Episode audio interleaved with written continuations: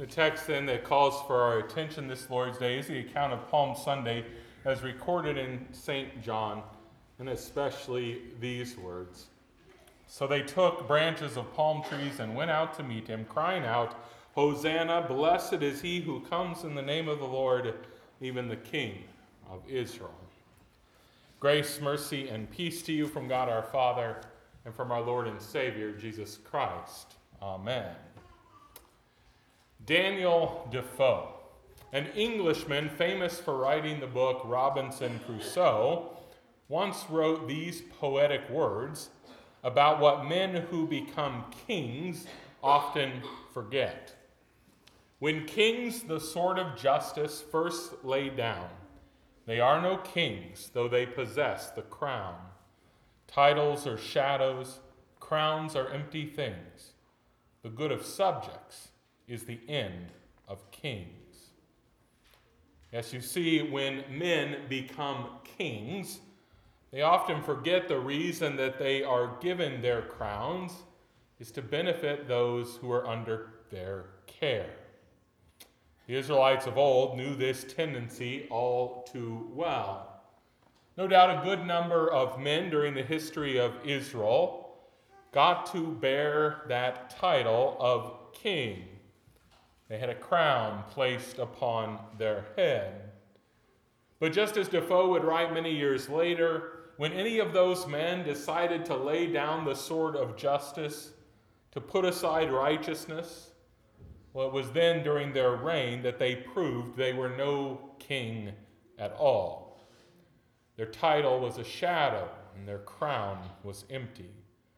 They forgot that a true king was there for the good of his subjects.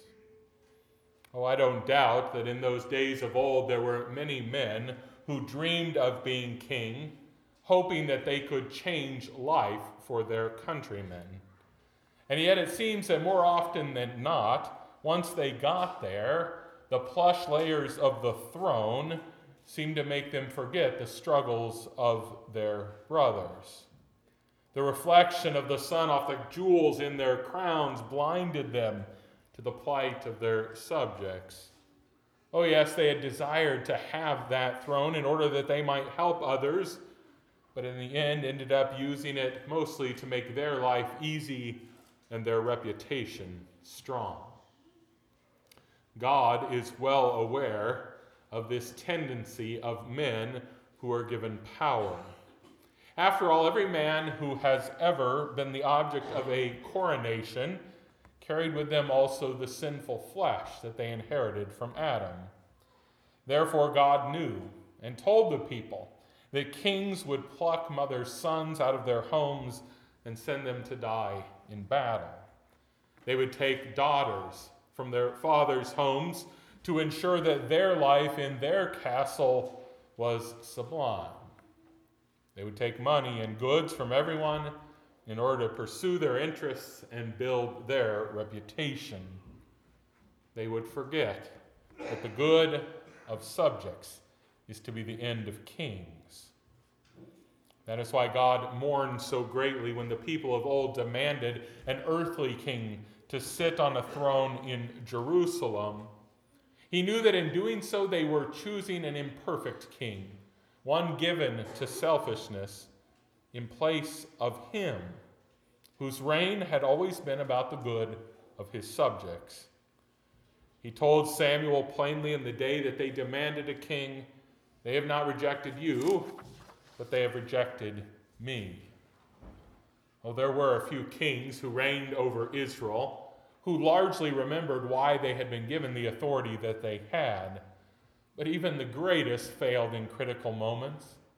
We're told David sought to serve the people with a heart like God's, but then all of a sudden turned his title as king into a shadow when lust caused him to rob a poor man first of his wife and then of his life. Solomon sought to give the people just what they needed most a place, a temple, in order to meet with God and receive his gifts.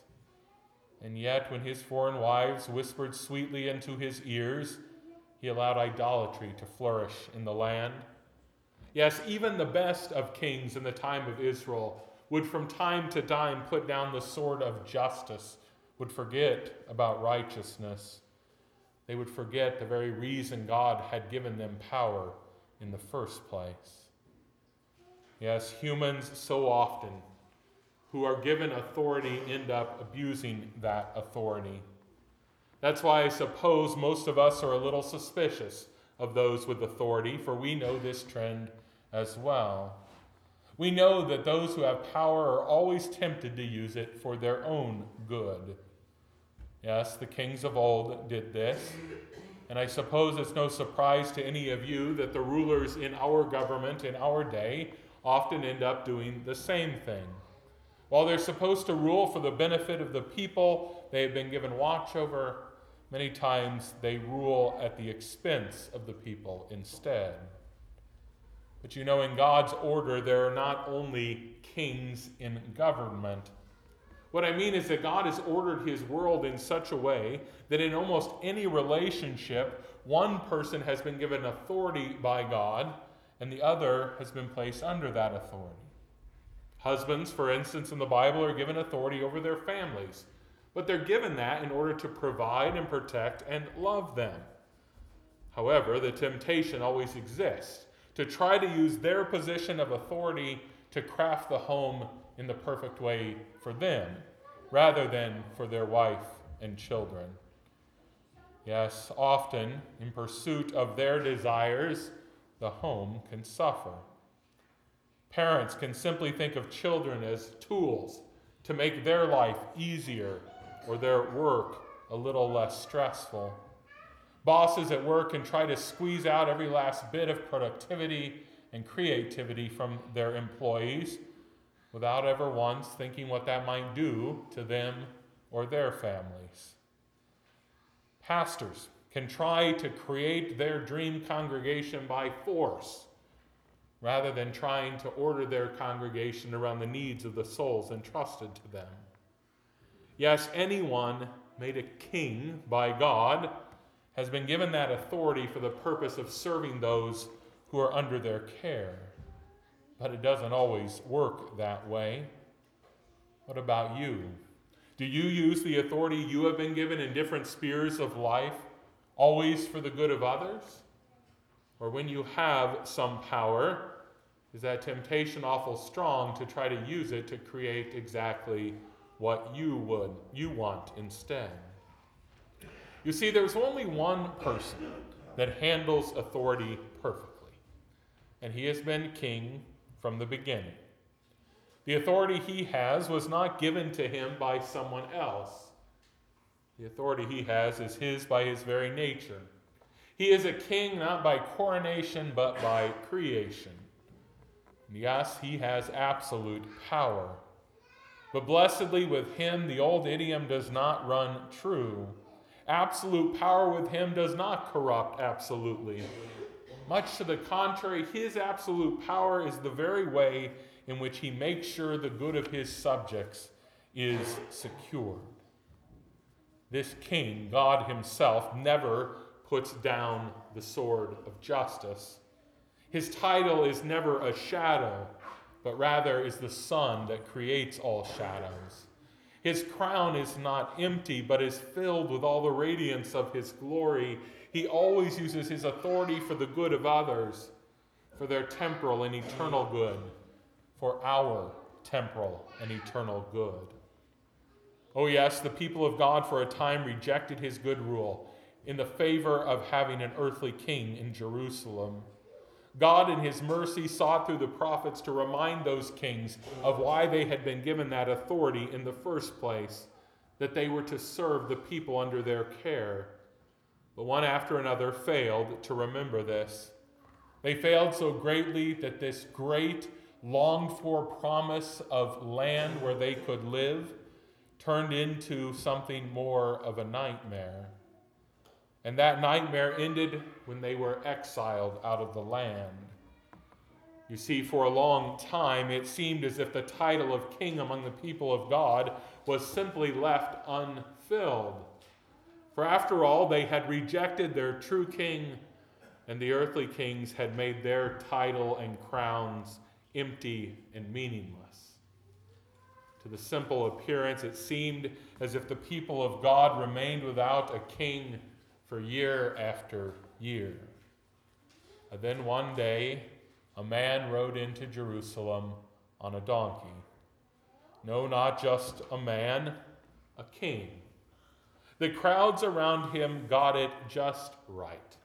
They cried out, Hosanna, blessed is the one coming in the name of the Lord, the King of Israel. Yes, it was just as the prophet of old had said the King of Israel was coming to his people riding on a donkey. You know, on Palm Sunday, the people did not get a new king. Instead, they got back the king they had already had, and the only king they had ever needed.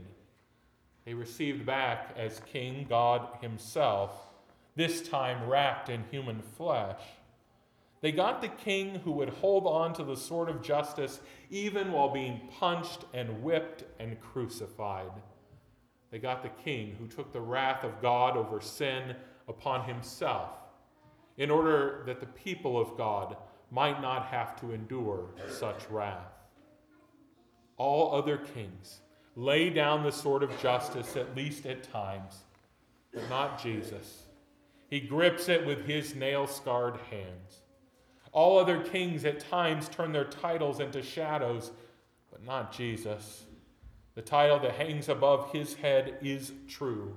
He is Jesus of Nazareth, King of the Jews. All other kings turn their crowns into empty things, but not Jesus. Though his crown is made of thorns, it is stained with the blood of our salvation. When the king of old takes back his throne, the seed of salvation in the ground is sown. Residents of heaven and earth begin to sing. Truly, the good of subjects is the end of this king. Hosanna, blessed is the one coming in the name of the Lord, the King of Israel. He has come for the good of his subjects.